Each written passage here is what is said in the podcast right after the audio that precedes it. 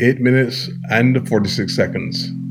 The prejudiced belief that blackness is somehow inferior and less worthy. Discrimination towards a black person simply because people by other cultures just not really understanding. The dehumanization of black people. It can be very, very minute things like most of the racism that I face in my life is kind of indirect, like the little things they do, or like the questions or the way they talk to you. It's like an arrow shot straight to the heart. Transgenerational oppression. A strong sense of the injustice, symbolic and metaphoric significance of culture in our history. We are commemorating the murder of George Floyd. He had the presumption of guilt. 21st century, or what we call modern-day lynching process. Plantation bodies are policed physically and mentally. Who are in your prisons? It's a combination of legacy of slavery. Without reference to it. Black people should feel threatened or like feel scared for their lives just doing everyday activities. We acknowledge the past, the historical roots of oppression, and the ongoing struggle with racism. I'm Andy Knight. This is Black Talk. Sir Hilary Beckles. The symbolic and metaphoric significance of the murder of George has to do with the transition from plantation policing in the South to urban policing in the North. In the Southern context, generally speaking, the mass murdering of the black people took place in the dark. We would wake up in the morning and saw bodies hanging from the trees. We would wake up in the morning and saw bodies floating in the rivers. It was done in the context of the darkness of ruthless power. But in the context of the city, what we actually saw with George, a policeman, like a plantation overseer, and his posture of triumph showed the extent to which American culture was rooted in this notion that black life can be extinguished without reference to its humanity. The Yorubas have a saying, you don't know how many bats are in the cave until the light shines in. What we saw in Minneapolis was the light shining into the cave of darkness. We saw how many bats were in the cave. Dr. Cecil Foster. The entire Americas are settler colonies.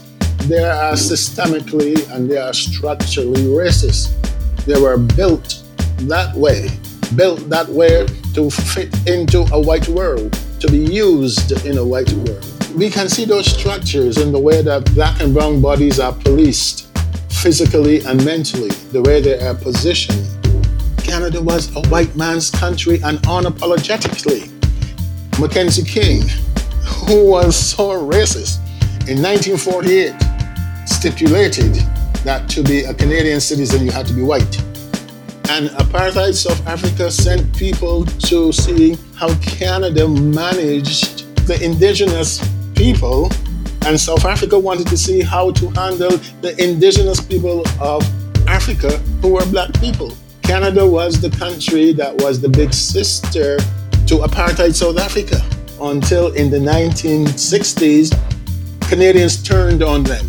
And the South Africans could not believe it. They said, well, you are our brother in arms. We have learned everything. We are your little brother. And you are now turning on us. We have the structure. Dr. Bukola Salami. My parents were able to migrate to Canada in the 70s. My dad studied biochemistry at McMaster University and then went to Burley Dixon University to do a master's degree in, I think it was in management science. And my mom went to study political science at the University of Winnipeg. And after they completed their degree, they went right back to Nigeria. And I was born in Nigeria. And then, they decided to come back to Canada. And when they came back to Canada, the way that people discriminated against them was say, you don't have Canadian experience. So of course they couldn't go to an employer and the employer would say, you don't have a Canadian degree because they did have it. My mom and my dad have told me stories about showing up and there was a lot of enthusiasm, and then when people see the color of your face, then things change. They don't want to hire a black person for that job. My mom and my dad have never been able to use their Canadian education in Canada. You know, because I don't look like the person that is in academia or, you know, the person that the society says is a brilliant person. And that influences what I have access to and what I'm able to achieve and the opportunities that I have. Selena Cesar Chabin. We have to realize that our democratic institutions are built on a principle of exclusion, right? Women didn't have the right to vote. Indigenous people, Black people, we were not part of the infrastructure or the considerations of the infrastructure when it was made. So that status quo was then reinforced by oppressive policy, anti-Black policy. We had Indian Act, we had residential schools, anti-Black immigration policy, you name it. So when you get to a place like Parliament, when I say a place that wasn't designed for me, it was because it actually wasn't. I was pushing for the repeal of mandatory minimums because I know it disproportionately impacted Black and Indigenous people. I was pushing for that equity because I know that Black and Indigenous people are overrepresented in our justice system. So I'm supposed to tiptoe around, why do I need to do that? Because I'm supposed to wait. People like us don't make waves. We have to speak up and do what matters to our community, and our community is dying. Call me what you want, but I'm going to keep doing it. Dr. Ivlo Griffith. I served in a jury here a couple of years ago. This 29, 30-year-old Jamaican brother arrested, being tried. Thank God the procedure at the precinct required videotaping.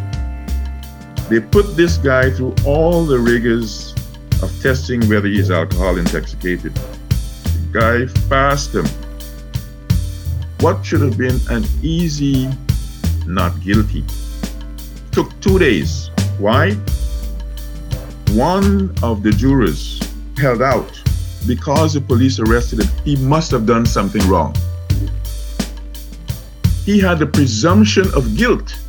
Even though the evidence is there, she wanted to have him convicted because he had to be doing something wrong because he was Black. Police wouldn't arrest him for not doing anything wrong. Those exist both in their historical context and their contemporary context. Just take a look at how the Black Lives Matter, the George Floyd incident of last year, created eruptions .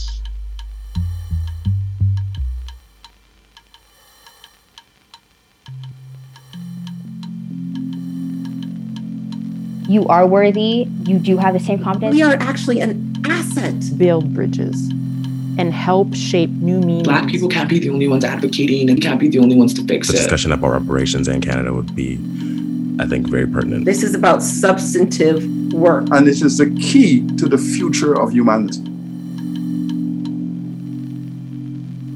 That was Black Talk. I'm Zach Penda. As we move towards a future free of racism, we celebrate Black achievement.